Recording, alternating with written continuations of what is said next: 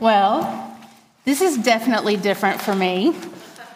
I'm used to giving my sermons on the steps with much smaller people looking up at me and having about three minutes to say all that needs to be said, which means you will definitely be getting out of church on time today. when I was trying to decide what to say today, the words of Pastor Steve Davis came to mind. He said, Never preach more faith than you have. I took these words to heart for two reasons. One, Steve Davis is a wise man. And two, my sister sits in this congregation, and she has no problem keeping me honest. Which leads me to our gospel story in Luke where we find Jesus traveling to Jerusalem along the border of Galilee and Samaria when he encounters 10 men with leprosy.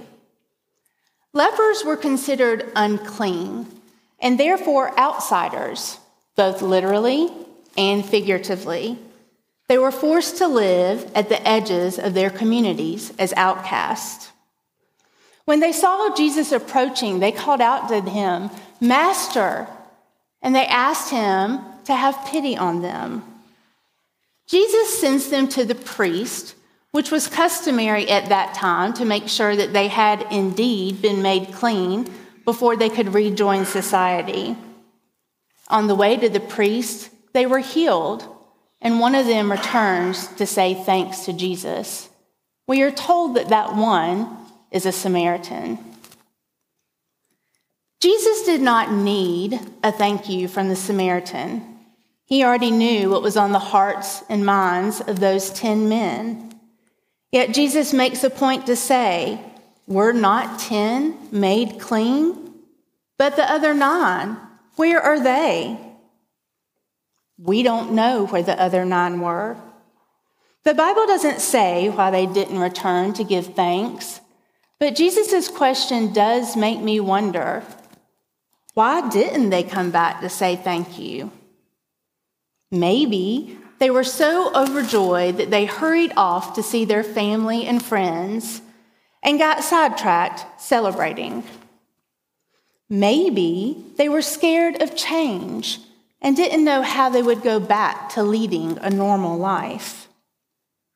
Maybe they had good intentions of going back to say thank you after they had seen the priest but they just plain forgot. Maybe, maybe, maybe. We just don't know why the other nine didn't come back to say thank you. I love the meditation quote today. Feeling gratitude and not expressing it is like wrapping a present and not giving it. We know that gratitude and praise should be expressed having good intentions is not good enough. Which leads me to wonder why did the Samaritan go back to Jesus to say thanks? Why did he make a point to show gratitude for the gift of healing and praise to the one who had made it possible? I have a few hunches, but first we need to think about what it was like to live as a Samaritan. Like I said before, lepers were the outcasts of the community.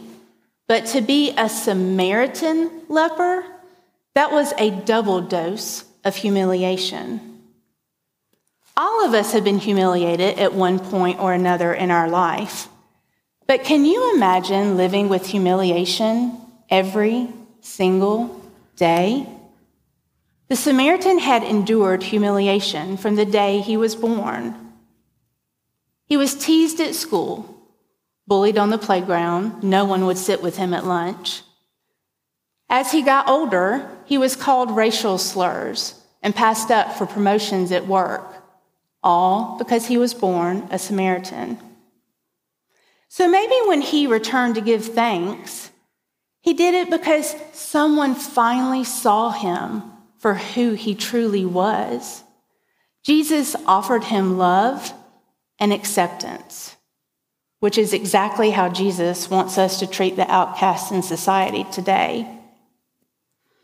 My other hunch is that the Samaritan knew something bigger than himself had just happened.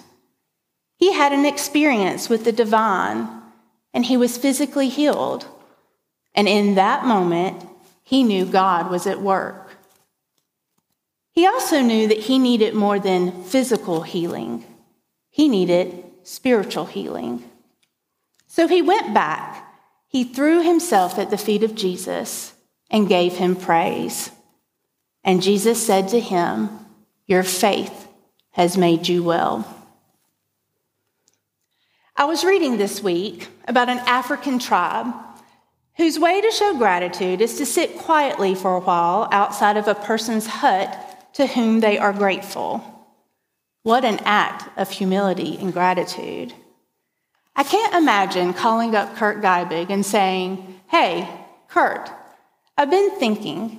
I'm so thankful for your leadership at First Baptist and for you serving as our deacon chair that I'm just going to come sit on your front porch for a while. You, Heather, Autumn, just go about your day as normal. I'm going to be sitting on your front porch and giving thanks to God for you and your servant heart. Talk about humbling. Talk about gratitude. When my daughter Jenna was five years old, she was diagnosed with type 1 diabetes. It was life changing for her and for our family. We spent a week at Children's Hospital of Atlanta learning about diabetes, how to count carbs, how to give shots. It was a very helpless feeling to explain to my daughter that for the rest of her life, every time she ate or drank anything with carbs, she would have to have a shot. It was even more helpless to watch the nurses pin her down six or seven times a day to give her those shots as she screamed her head off. We met many other families there that week. Some of them were there for the same reason as us. Some had children who had been there weeks, some months. Some had children that were so sick they didn't know when or even if they would be going home. One day I went and I sat in the chapel of that hospital. I sat quietly, thinking about how grateful I was that we were taking our daughter home with us at the end of that week. Grateful for the friends and the family that had surrounded us and shown us God's love. Thankful for a God that was with us and would not leave us.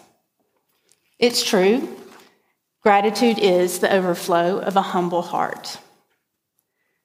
The words of a Tim McGraw song come to my mind humble and kind. Don't worry, I'm not going to sing it to you.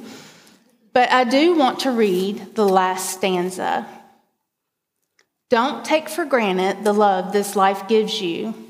When you get where you're going, don't forget, turn back around. Help the next one in line and always stay humble and kind. In order to be truly grateful, one must also be humble, thinking outside of themselves. Humbleness and gratitude can redirect our focus from our everyday worries to the eternal promise of salvation.